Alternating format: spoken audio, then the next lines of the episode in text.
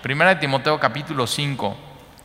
La semana pasada nos quedamos en el versículo 16 eh, y lo que Pablo está hablando es que eh, si, alguna persona creyente tiene un familiar en gran necesidad, eh, no debe ser una carga para la iglesia. Pero entonces fíjate, está hablando de que la iglesia tiene recursos, ¿de qué? Que vienen de los diezmos y las ofrendas eh, de la comunidad, de los santos, eh, una iglesia generosa, una iglesia que comparte, una iglesia aparte de tener coinonía es eso.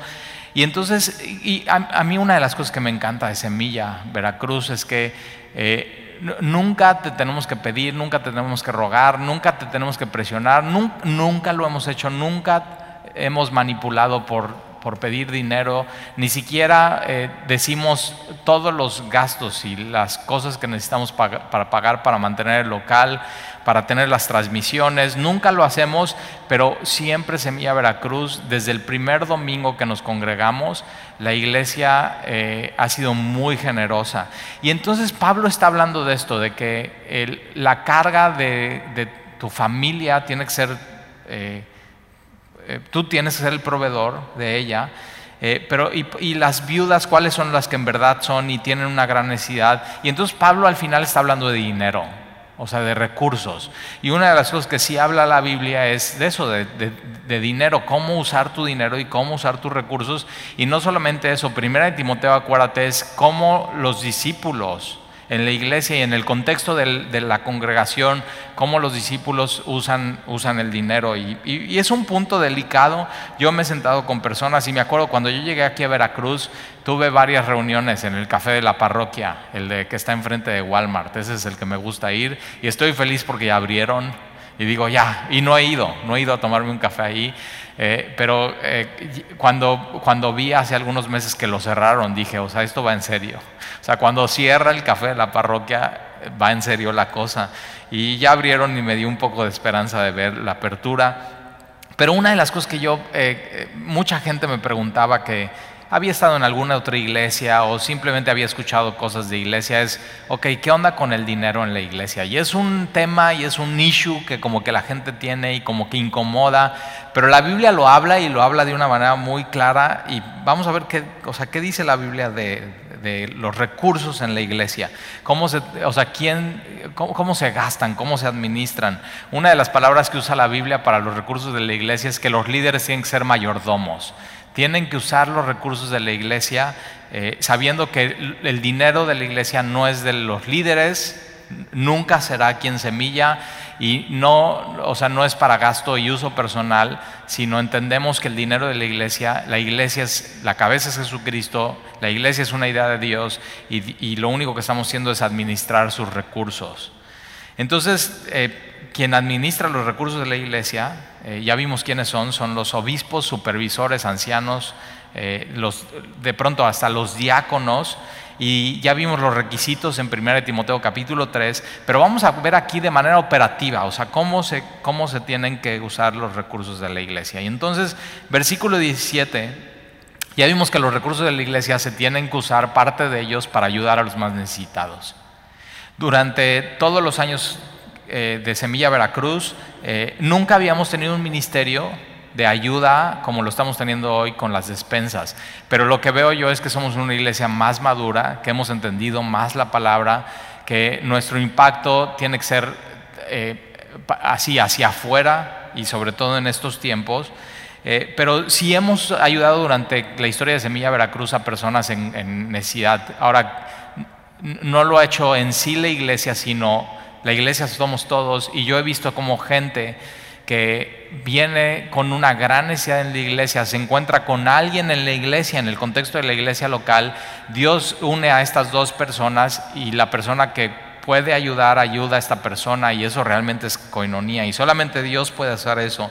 Esa es una de las grandes bendiciones de ser parte de una iglesia local, que no solamente en momentos muy difíciles de tu vida puedes pedir ayuda, sino también en momentos de donde Dios está bendiciendo, tú puedes estar buscando y decir, Señor, ¿a quién puedo ayudar? ¿A quién puedo bendecir? ¿A quién puedo animar? ¿A quién puedo consolar? ¿A quién puedo levantar en un momento difícil de su vida? me acuerdo y, pensando así en esto, había una persona eh, que, que, invitaron, una persona que era de la calle, y alguien de la iglesia lo invitó y durante varios domingos, esto es en, calle 7, allá en, Semilla, atrás del Oxxo, donde nos, nos empezamos a reunir, pero durante varios domingos este muchacho de la calle eh, eh, empezó a venir a la iglesia. Y esta familia que como que lo, como, como que lo adoptó ¿no? como, como hermano en la fe y, y, le ayudó y le proveyó y le pusieron un cuarto, pero él estaba muy, muy enfermo y más o menos como dos meses estuvo viviendo en la iglesia y falleció. O sea, simplemente su cuerpo ya no aguantó, pero falleció en el Señor. Y una de las cosas que tienes que saber hoy tú es que eh, muchas personas que no la esperaban, así como este muchacho, están falleciendo.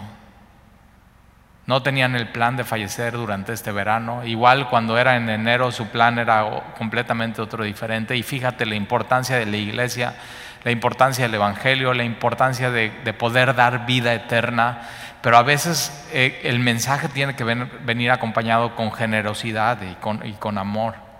Pero eh, la iglesia cubrió todos los gastos, no tenía familiares, no tenía nadie, o sea, simplemente Dios le regaló a este muchacho una familia los últimos dos meses de su vida.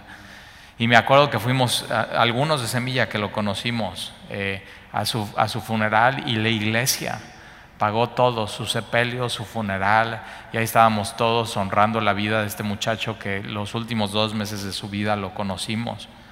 Pero fíjate, es, es parte de ser, de, ser, iglesia, esta parte de generosidad y, y de amor. Una de las cosas que yo veo en mi vida en particular, una alarma de cómo está mi corazón, es que cuando soy generoso, estoy bien con el Señor y cuando me siento un poco cómodo, eh, codo con mis hermanos y como que así, y, digo, estoy endureciendo mi corazón. Entonces siempre lo he visto así en mi vida. Eh, porque ser generoso en este mundo materialista, solamente el, Señor lo puede hacer en tu corazón. Y entonces eh, está hablando de todo esto, del, del dinero y de los recursos.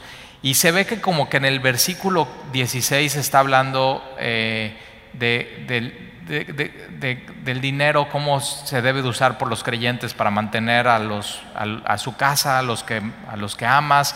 Y en el versículo 17, como que Pablo dice, ay, ah, y voy a hablar de esto. Mira, versículo 17, y los ancianos, hablando de los pastores, acuérdate, pastor, obispo y anciano se usan de manera intercambiable en la Biblia y entonces está hablando los ancianos que gobiernan bien. Vamos a ver aquí dos tipos de anciano.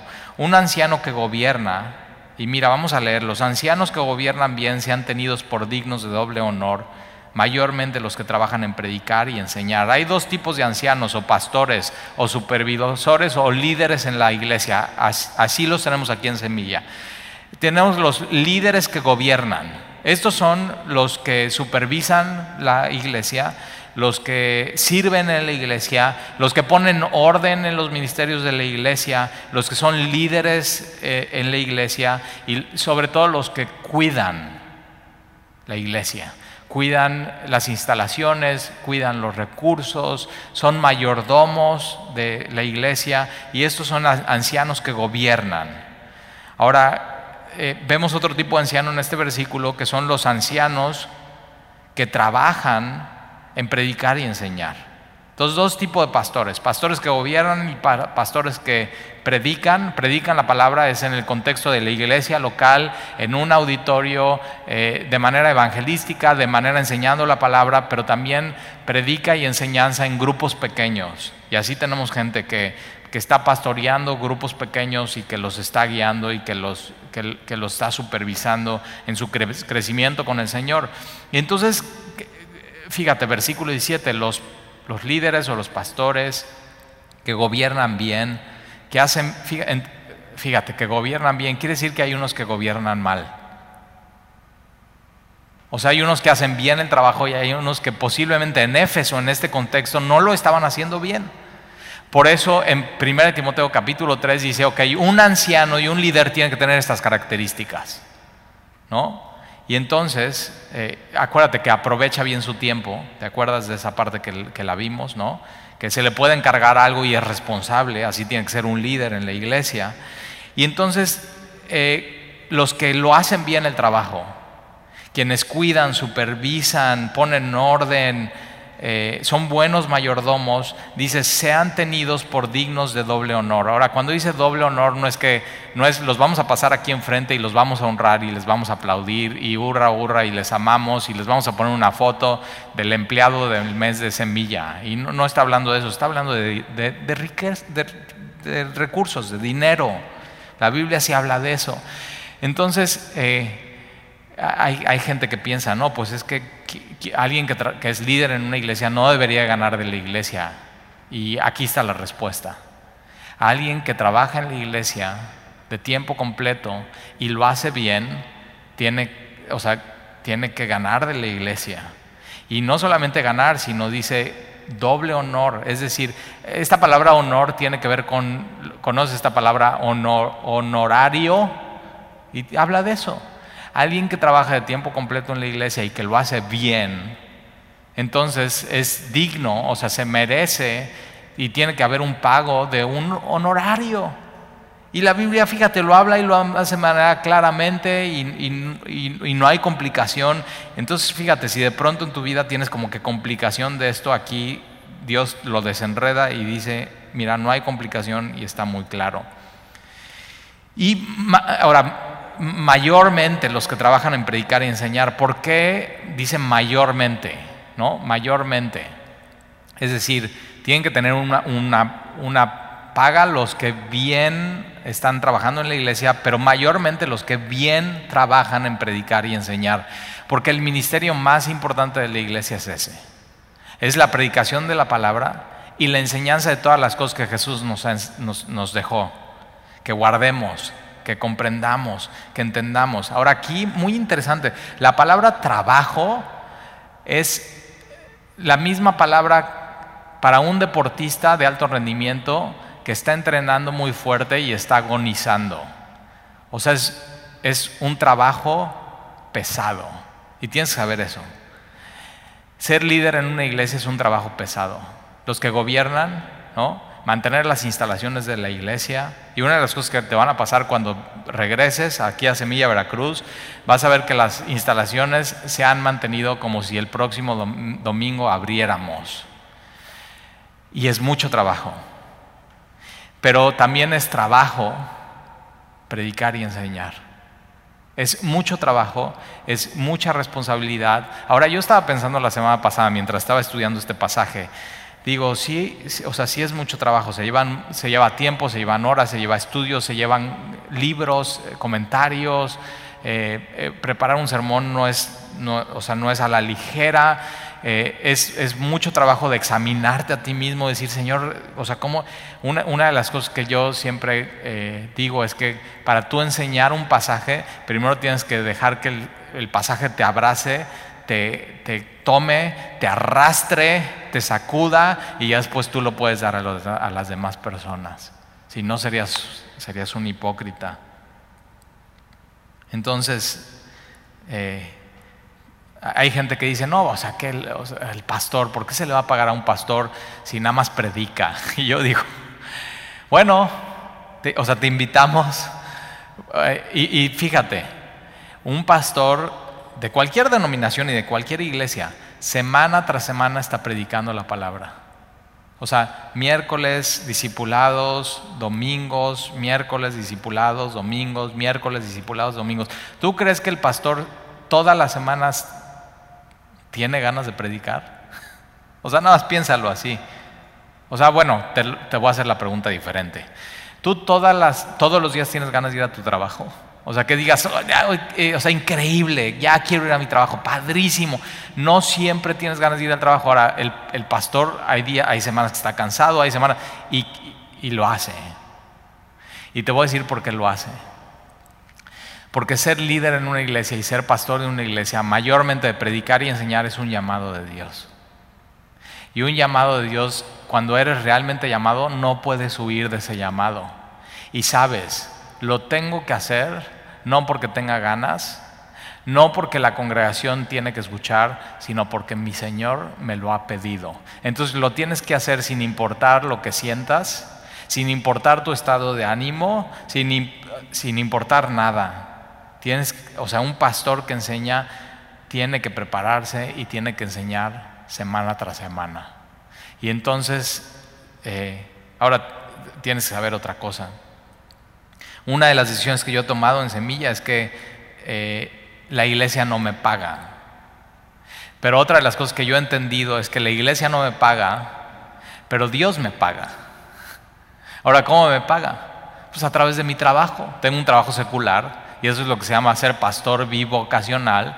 Y entonces lo que, como muchos en México hay, entonces lo que hago es que yo todos los días voy a trabajar de lunes a viernes tengo mi trabajo, tengo mi horario de trabajo, tengo mis responsabilidades que tengo que hacer.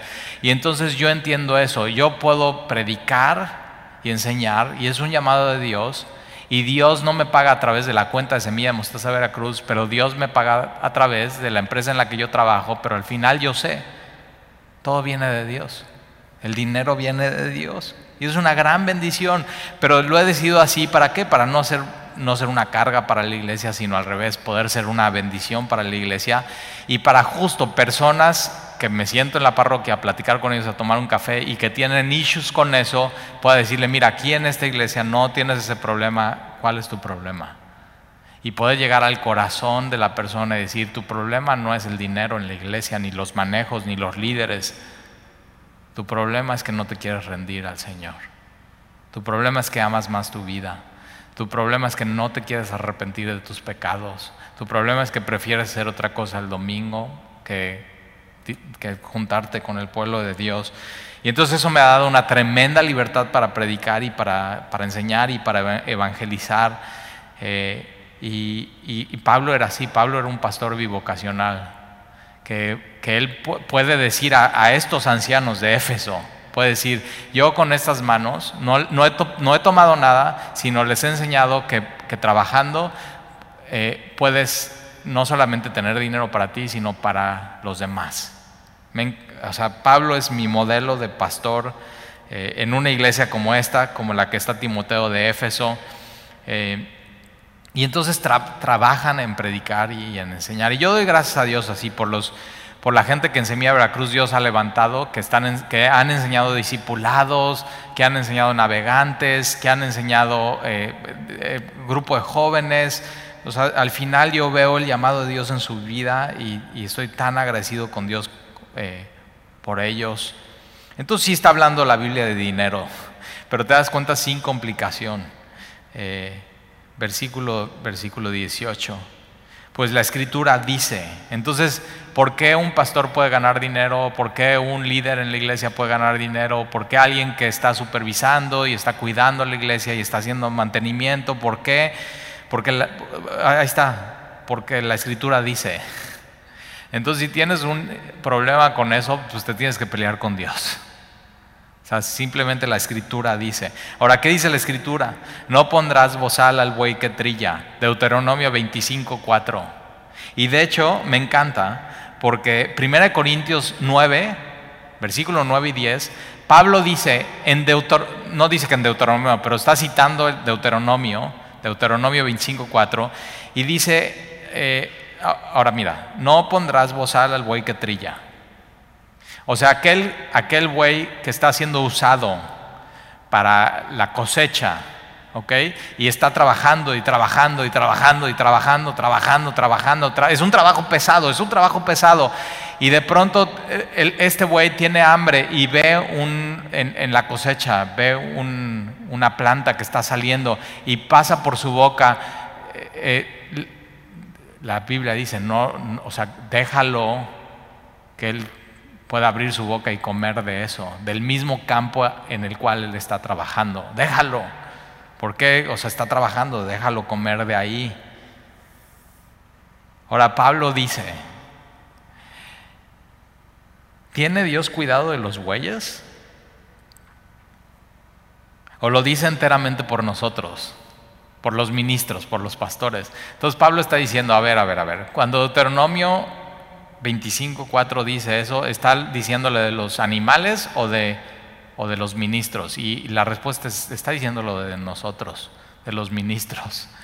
Pero mira, me encanta porque entonces a los pastores, ministros, líderes en la iglesia, líderes de, de diferentes ministerios, los que han discipulado, mira cómo Dios nos trata con cariño y mira cómo nos dice, bueyes,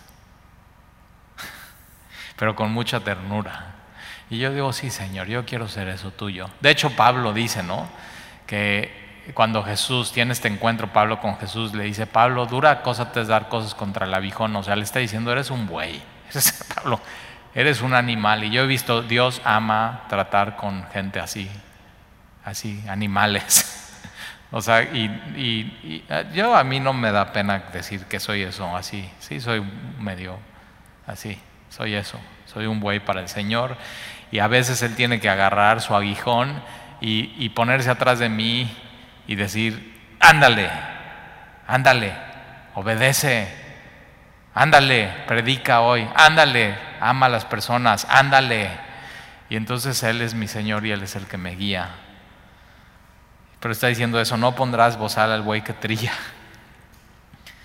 Eso dice la escritura. ¿Y qué otra cosa dice la escritura? Digno es el obrero de su salario. Ahora, ¿dónde dice esto? Es muy importante. Lo está diciendo Lucas, en el Evangelio de Lucas, Lucas 17. ¿Quién está diciendo esto? Jesucristo. Jesús mismo viene a decir, el obrero en, la iglesia, Ahora, fíjate, el Antiguo Testamento nos dice, eres un animal. Y Jesús dice, eres un obrero. Y yo digo, sí, Señor, aquí estoy. Tú dime qué hacer. O sea, el único, el único maestro de la obra eres tú. Y yo lo único que soy es un obrero, entonces dime. Y Jesús dice, digno es el obrero de su salario. Pero fíjate, es un salario, es un honorario, ya vimos, es un salario. Entonces, ¿qué? Para, a ver, pregunta, en tu trabajo, en tu trabajo. ¿Qué tienes que hacer para que el día en la quincena te paguen el salario? Tienes que haber chambeado. Si no trabajas, no hay salario. Y es exactamente lo mismo. En la iglesia, quienes reciben un salario? Quienes trabajan. Entonces tienes que, tienes que estar seguro en casa. Los que trabajan en la iglesia reciben un salario porque se lo han ganado han trabajado, han puesto su esfuerzo, han cumplido lo que tienen que cumplir, han, sido buenos mayordomos. Y ese es el trabajo del pastor principal, que todos los que trabajan en la iglesia estén haciendo lo que tienen que hacer, como lo tienen que hacer. Y todo, ¿sabes qué? Para la gloria de Dios. Así Dios brilla en estas cosas. Y entonces, fíjate cómo aquí la Biblia, en 1 Timoteo capítulo 5, dice que la escritura es Deuteronomio, pero pone al mismo nivel de la escritura Lucas. Y eso es lo que creemos aquí en Semilla. La palabra de Dios es todo el Antiguo Testamento, la palabra de Dios y la escritura es todo el Nuevo Testamento. Y 1 Timoteo, porque 1 Timoteo lo está diciendo. ¿Te das cuenta? Y nosotros creemos en Semilla que este libro, este libro es la escritura. Es la palabra de Dios inspirada por Dios y que es útil. Ya lo veremos en segunda, en segunda de Timoteo 3:16. ¿Para qué sirve la palabra de Dios y para qué es útil? Y entonces, eh, versículo 19. Ahora ya, entonces ya quedó claro lo del dinero, ¿no?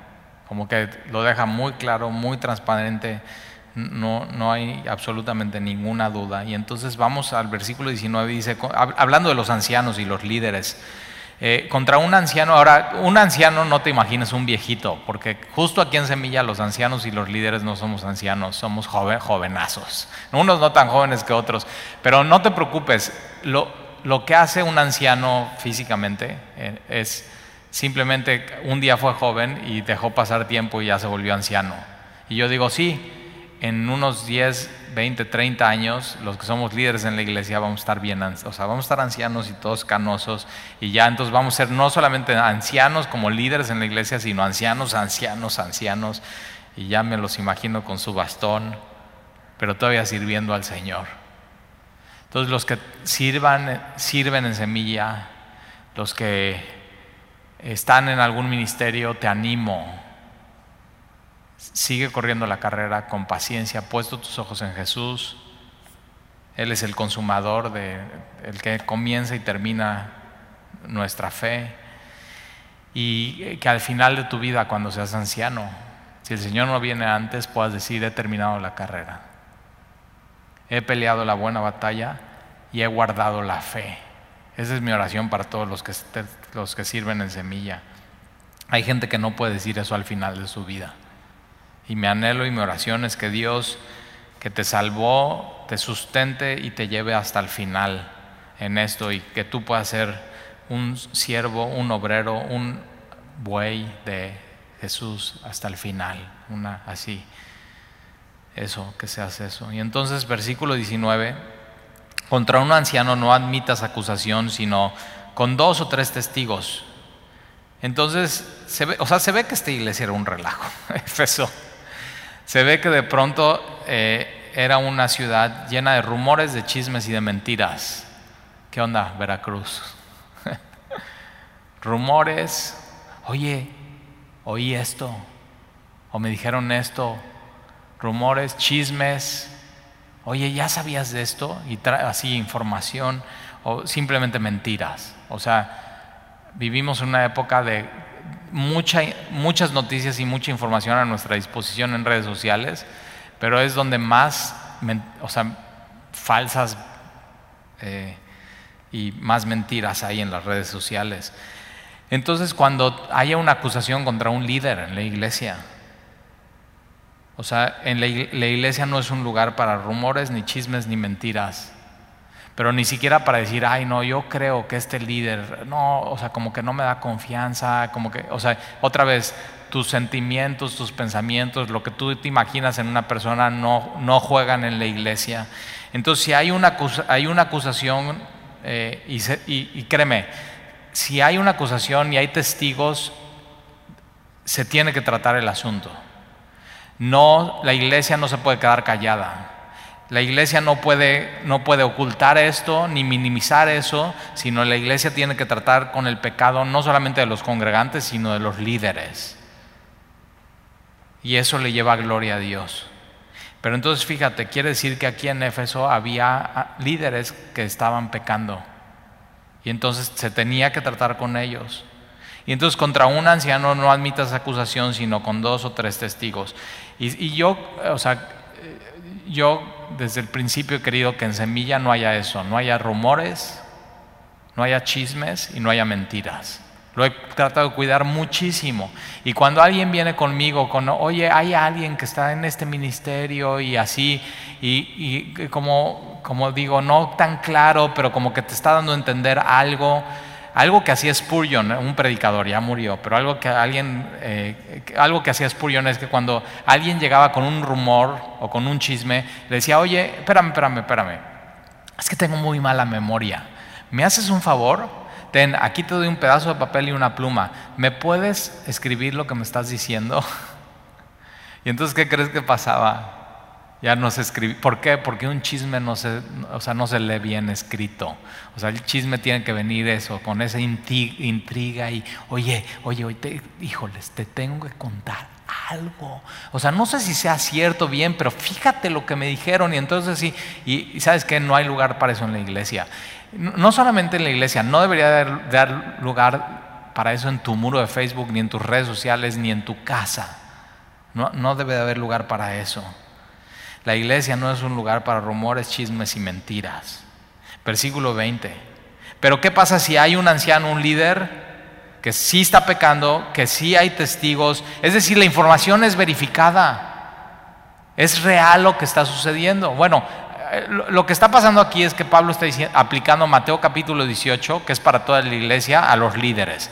Entonces, ¿qué tienes que hacer si, si un líder está pecando? Tienes que ir con, con él y confrontarlo y resolverlo con él y tratar de, que quede ahí. Pero si no, entonces llama a dos testigos. Y si no, llama a los líderes de la iglesia. Y si no, mira lo que tienes que hacer. Este es el siguiente paso para Mateo capítulo 18.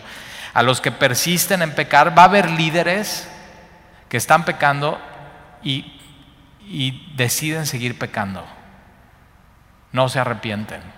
Tienes que saber esto. Los líderes aquí en Semilla pecamos, pero lo que hacemos es que nos damos cuenta y nos arrepentimos.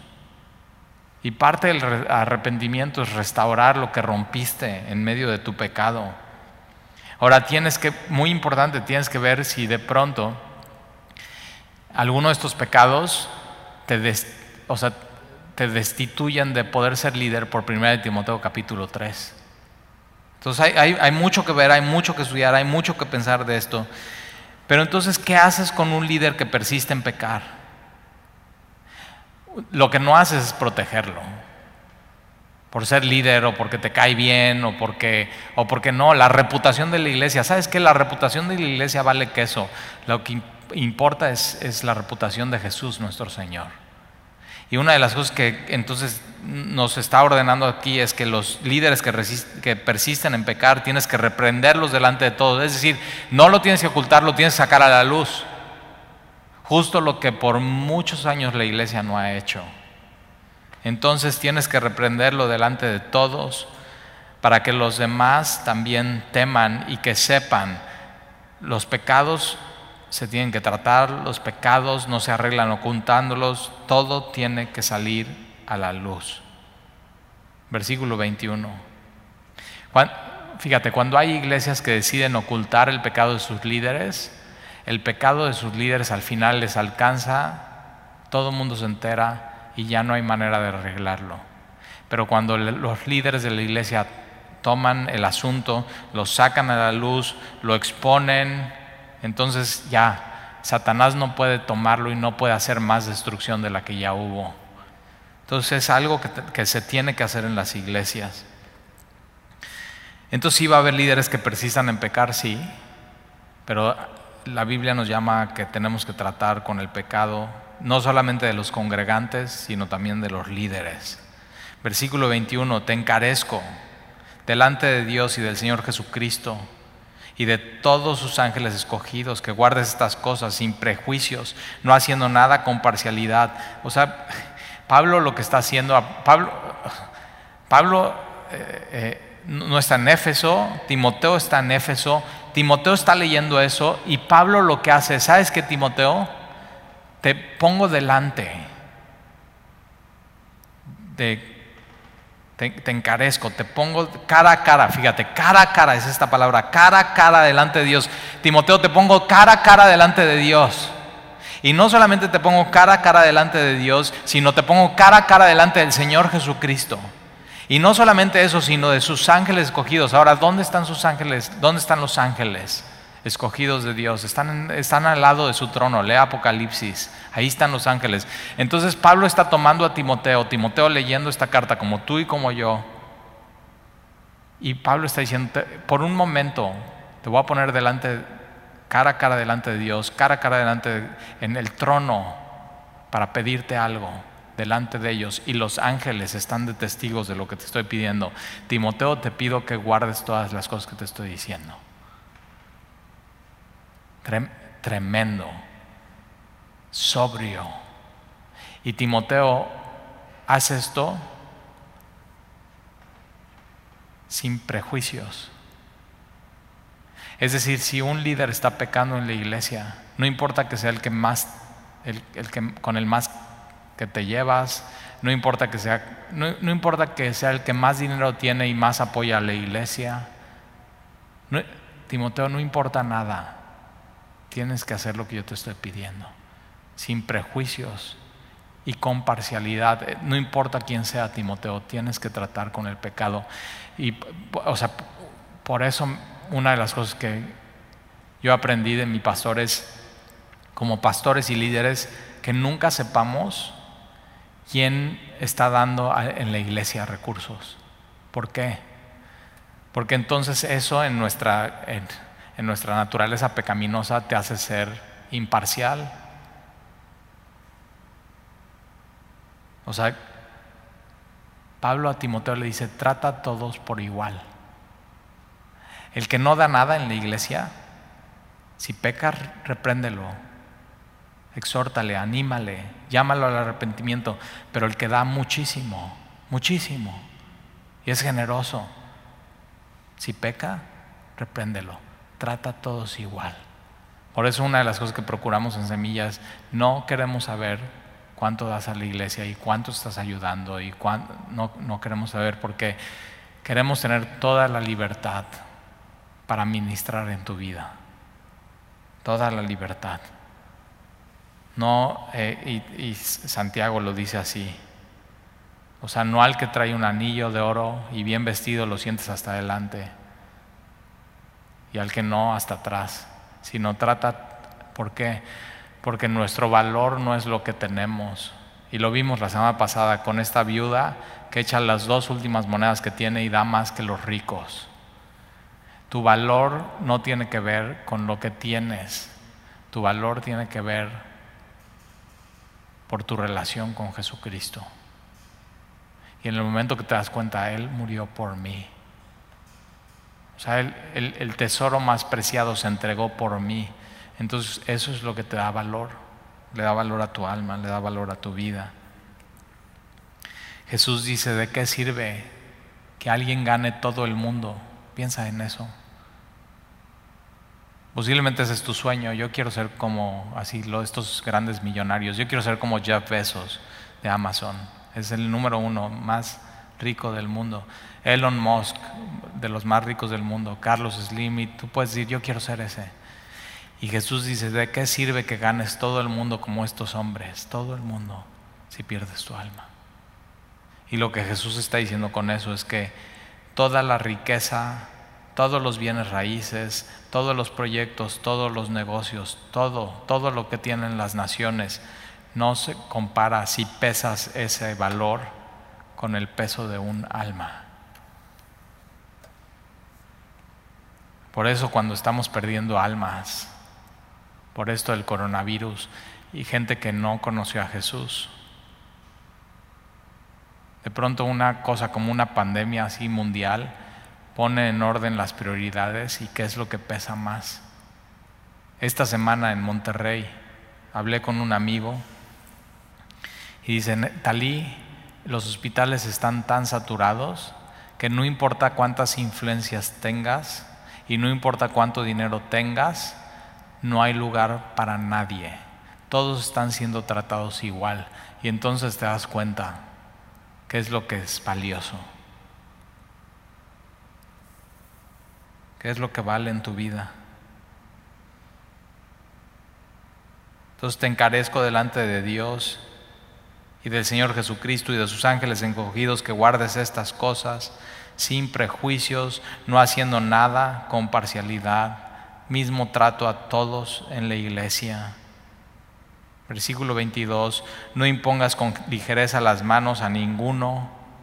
O sea, acuérdate, Éfeso era una iglesia nueva y Timoteo era un pastor joven y Pablo le dice, mira, muchos van a querer ser líderes y van a venir y tú vas a ver que hay mucha necesidad en la iglesia, pero sé paciente. Sé paciente. No, o sea, no trates de adelantar algo que es evidente. Entonces, si, un pastor o un líder ve que alguien Dios le está, le está levantando, que Dios lo está fortaleciendo, que hay un llamado en su vida, yo siempre digo, es mejor esperar un poco más que adelantarte. Y déjame decir por, qué, por amor. Ahora, ¿por amor a quién? Y hemos sido muy criticados, Semilla. Por eso. Es que en la alabanza siempre están los mismos. Y yo digo, sí, porque no queremos imponer las manos con ligereza a nadie y queremos, antes de poner a alguien en la plataforma, conocerle, amarle, disipularlo. ¿Por qué? Por amor a la iglesia y por amor a la persona.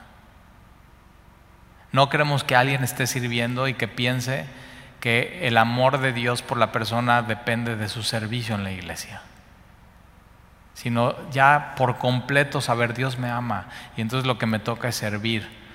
pero entonces no hay prisa, puedes servir o no servir y Dios te ama. Yo he tenido pláticas con gente que vienen de otras iglesias a Semilla y por alguna razón se quieren cambiar y es que no, como que no me quiero, es que allá sirvo y allá toco y allá hago y acá voy a llegar aquí y no voy a hacer nada. eh, y entonces no sé, o sea, como que siento que Dios allá me necesita y yo digo, no, Dios te necesita a ti. No, o sea, no has entendido. Dios no nos necesita, pero de pronto nos quiere usar. Y si de pronto tú piensas que Dios te necesita y que si tú te vas, eso que estabas haciendo desaparece, no es la obra de Dios, es tu obra. Y la has manchado toda de ti por completo. Entonces, mejor así. No, no, no, no, no, es tuyo, Señor, es tuyo. Es tuyo. Y si se cae y no se sostiene, Señor, es porque tú quisiste, pero no porque yo lo estaba sosteniendo. Entonces no, eh, y vamos a seguir igual. Para poner a alguien en servir, a servirte, te queremos conocer. Y entonces, y una de las cosas que buscamos es qué tan paciente eres. Porque si no eres paciente con nosotros que te queremos conocer, ¿cómo vas a ser paciente tú con las otras personas en tu ministerio? Entonces te queremos conocer, queremos saber quién eres, queremos, si, si, si en Navegantes 1 te ponemos cinco versículos y no te los aprendes, entonces ¿cómo mañana que tú tengas que dar navegantes, cómo te vas a aprender las clases y cómo te vas a memorizar y cómo te... ¿Sí? ¿Me entiendes? Entonces lo hacemos por amor, por amor a ti, por amor a la iglesia. No impongas con ligereza las manos a ninguno, a ninguno, a ninguno. Talí es que no, este cuate, o sea, yo me acuerdo que Héctor Hermosillo, cuando venimos aquí a Veracruz, me, dijo, Talí, el mejor guitarrista de México es Jarocho y háblale, y es cristiano. Y yo digo, es que yo no quiero al mejor guitarrista en mi iglesia. Yo quiero aquel que ame a Dios y ame su palabra. Eso, es, esos quiero, así, sirviendo a mi lado. No quiero a los mejores predicadores, no quiero a los más carismáticos, no quiero, eh, no quiero a los más fashion. Quiero a, ame a Dios y ame su palabra. No impongas las manos con ligereza a ninguno, ni participes en, en pecados ajenos. ¿Cómo puedes participar en pecados ajenos? Bueno, cuando alguien está pecando y lo apruebas, te haces amigo de él, no le dices nada, y lo, o, sea, o, ignoras su pecado, o eres parte, o sea, te envuelve en eso. Dietrich Bonhoeffer, pastor espía.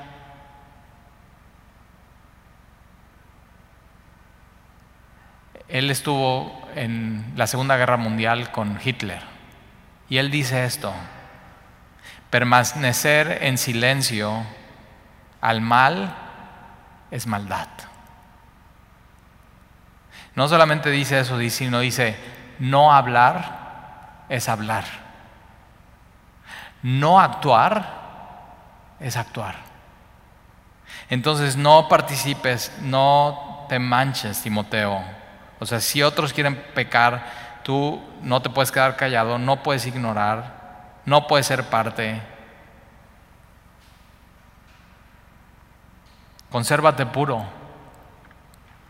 Muy importante, todo el tiempo estoy diciendo a, los diferentes servidores en semilla, consérvate puro, consérvate puro, consérvate puro, o sea, consérvate puro, cuidado con lo que ves, cuidado con las películas que ves, cuidado con las series que ves, cuidado con lo que lees, cuidado con tu celular, cuidado con el internet, cuidado con darle consejería a un hombre, a una mujer, hombres con hombres, mujeres con mujeres, consérvate puro, consérvate puro, consérvate.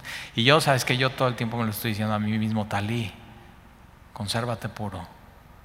Sí, Señor. ¿Qué es más, o sea, qué es más fácil? ¿Preparar una predicación o ver una serie de Netflix? Y digo, no, Señor, sí, consérvate puro. Consérvate puro. Entonces, cuidado lo que ves, cuidado de lo que oyes, cuidado a donde vas, consérvate puro. Versículo 23, ya no bebas agua, sino usa un poco de vino. entonces, este es el versículo favorito para los alcohólicos, así. Y digo, o sea, tienes que leer con cuidado este versículo porque dice, ya no bebas agua, ¿Por qué? Porque en esos tiempos no había electropura, no había agua de Los Ángeles, no había epura, no, no había agua como hoy. O sea, imagínate, tú beberías del agua del, del grifo aquí en Veracruz. o sea, no lo harías. Entonces dice un consejo, de, pero, vemos aquí la humanidad por un lado de Pablo y, la de Timoteo. Dice, consérvate, consérvate puro y ya no bebas agua porque está impura, está contaminada. Y ya no bebas agua, sino usa. usa, ¿eh? ¿Uso qué? Uso medicinal. Usa medicinalmente un poco de vino porque el vino fermentado hacía que todo lo que estaba en el agua contaminado se purificara. Esto está, es un consejo, uso medicinal. Un poco de vino por causa de tu estómago. Entonces eh, eh, sabemos algo de Timoteo tenía rollos con el estómago. ¿Alguien aquí ha tenido, o sea, tú en tu casa, alguien ha tenido rollos con el estómago? Dices Timoteo también. De hecho, dicen que Timoteo, algunos comentaristas, Timoteo tiene que ver con su nombre porque también era tímido y tímido era nervioso y al ser un pastor, entonces eh, tenía problemas estomacales. Y me encanta esta idea, Satán así, de pronto dice, ay, tal y yo soy un poco de este Timoteo, así. Y entonces eh, por causa de tu estómago y de tus, subraya esto en tu Biblia, frecuentes, frecuentes enfermedades, frecuentes enfermedades. Esta falsa doctrina de que si eres cristiano no te vas a volver a enfermar nunca, esta falsa doctrina de que si eres cristiano no te va a dar coronavirus, esta falsa es totalmente falsa, no es bíblica. Tú es que si oran por ti y oran por fe te vas a sanar y yo digo mentira, falsa doctrina. El don del Espíritu de milagros es un don que era operado por los apóstoles y está en operación hoy, pero es un don que no puedes usar cuando tú quieras, es un don cuando Dios lo quiera usar en ti, lo va a usar. Yo he, impuesto manos aquí en Semilla, en este auditorio, antes de la pandemia alguien. Y siempre me pongo bien nervioso porque llega, es una persona que amamos mucho aquí en la iglesia con su hermana. Y entonces llegan y dicen, Talí, es que mi hermana le diagnosticaron cáncer. Y yo ya, nada más cuando me están platicando la historia, ya, ya, ya estoy adelantado, digo, me van a pedir que ore por él, por la persona. Y yo, eso me pone, tienes que saber, tienes que conocer a tu pastor, es Timoteo. Me pongo un poco nervioso porque digo, Señor, yo no, o sea, yo ¿cómo voy a sanar a alguien? o sea, ¿cómo voy a sanar a alguien? Con, o sea, ¿cómo, Señor? Pero hay, momentos en mi vida donde Dios me ha dado una fe extraordinaria y, digo, tengo que orar y, y, tengo la confianza que Dios la puede sanar. Usted tengo que orar. Y entonces antes de la pandemia mandamos traer aceite, ungimos con aceite Oramos por la persona, nos juntamos varios, invito a gente de la iglesia, ponemos las manos y ¿qué crees? La semana pasada me acaba de dar la noticia esta persona que se sanó de cáncer. Sea, me estaba buscando y buscando y así, y yo digo, híjoles, yo estoy ciscado, perdóname, toda la semana recibo malas noticias, alguien se enfermó, alguien de coronavirus, ¿y qué crees? Te enfermas de coronavirus y me escribes, y cuando te curas ya no me dices nada.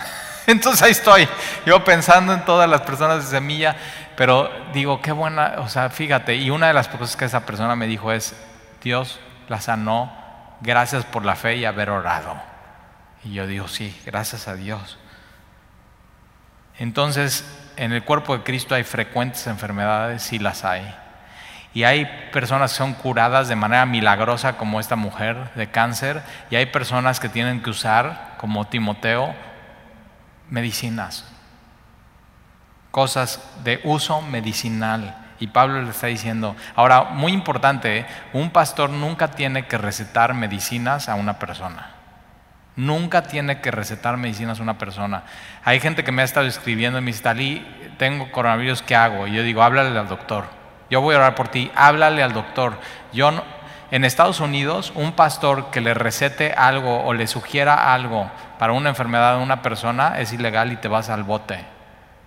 Y en México moralmente debería ser igual. El pastor no debe de vender, no debe recetar y no debe sugerir nada. Una de las cosas que tenemos aquí en Semilla es, o sea, nadie puede sugerir, recetar ni vender absolutamente nada porque aquí venimos a, buscar a Dios. Entonces, si de pronto te enfermas, márcale a tu doctor y Dios usa doctores como Lucas, al lado de Pablo. Ahora, fíjate, tú, puedes decir, Talí, es que yo creo que si alguien ora por ti, tienes fe y te va. Y digo, ¿tú crees que Pablo, Pablo se la vivía con Timoteo en sus viajes? ¿Tú crees que Pablo no oró por Timoteo? No te los puedes imaginar así, así Pablo, o sea, estoy muy mal del estómago, inflamado, todo, y Pablo diciendo, a ver, ven, vamos a orar, hijo. Y ora por él. ¿Y qué crees? No se sana. Y entonces Pablo no, no tenía fe. ¿O Timoteo estaba pecando y tenía un pecado oculto? No lo creo. Tendrías, para tener esa teología tienes que tirar toda tu Biblia a la basura. Entonces, pero una de las cosas que yo me llevo en este versículo es, ve el amor de Pablo a Timoteo. Versículo 24, los pecados de algunos hombres se hacen patentes antes de que ellos vengan a juicio, mas a otros se les descubren después. Entonces los pecados de los líderes y de los congregantes, algunos son descubiertos luego, luego, pero otros serán descubiertos después. Tienes que saber esto, tu pecado, por más que lo sepas ocultar, un día va a salir a la luz. Entonces ya, deja de cargar eso y sácalo, sácalo a la luz sácalo a la luz. Así mismo se hacen manifiestas las buenas obras. Así tu pecado, por más bueno que se hacen ocultarlo, un día va a salir. Hay gente muy que se ve muy espiritual en las iglesias, pero no son muy espirituales, son muy buenos en ocultar sus pecados. Son muy buenos. Entonces ver a alguien parecer muy espiritual no, o sea, no dice absolutamente nada. La verdad y el tiempo son mejores amigos. Lo único que tienes que, por eso es, Timoteo, no impongas las manos con ligereza, deja pasar tiempo y el tiempo dirá. Si es una persona que está caminando bien con el Señor, que ama al Señor, el tiempo dirá. No te adelantes. Y si tú has sido llamado, ¿qué prisa tienes? Serás llamado y serás levantado cuando Dios quiera. Asimismo se hacen manifiestas las buenas, las buenas obras salen y se ven. Y las que son de otra manera no pueden permanecer ocultas. Los pecados un día van a salir a la luz. Si, si, no es hoy, va a ser mañana, y si no en un mes, si no en un año, si no en un par de años, y si no, delante de Dios. Tremendo. Tremendo. Entonces, mira, es un buen día para confesar tus pecados delante de Dios. Si de pronto tú eres un cristiano que pareciera muy espiritual, pero no eres espiritual, si no eres muy bueno para ocultar tu pecado, hoy confiesa tu pecado delante de Dios. Y a quienes has hecho daño y has engañado, confiesa tu pecado el día de hoy, porque Dios es fiel y justo para perdonar tus pecados y limpiarte de toda maldad. Y si hoy te das cuenta, yo necesito, yo necesito a Jesús, necesito ser salvo, necesito. No, no sabes, igual tu cita ya está y olvídate, no para el coronavirus, sino para que estés delante de Dios. Tu cita ya está y no sabes cuándo es. Juan capítulo 1 dice que si tú recibes a Jesús, a todos los que le recibieron, a los que creen en su nombre, les dio potestad de ser hechos hijos de Dios. Tú lo que necesitas hoy es recibir a Jesús en tu vida como Señor y Salvador. Y si no lo has hecho hoy, te quiero dar la oportunidad que lo hagas. Y ahí en tu casa, así, Señor, yo soy, yo, yo necesito a Jesús como mi Señor y mi salvación, porque si no tienes a Jesús no tienes vida eterna. Y tu peor noticia no sería positivo en coronavirus, sino es estar una eternidad separado de Dios. El día de hoy, hoy puedes resolver ese asunto con el Señor y ya no dejar pasar más tiempo posiblemente el dinero en un pretexto para tu vida, del manejo de las iglesias, ocultar pecados de líderes y eso ya Dios hoy te lo está quitando. Ya esto es entre tú y Dios. Pídele perdón a Dios. Arrepiéntete de tus pecados. Recibe a Jesús como tu Señor y tu Salvador.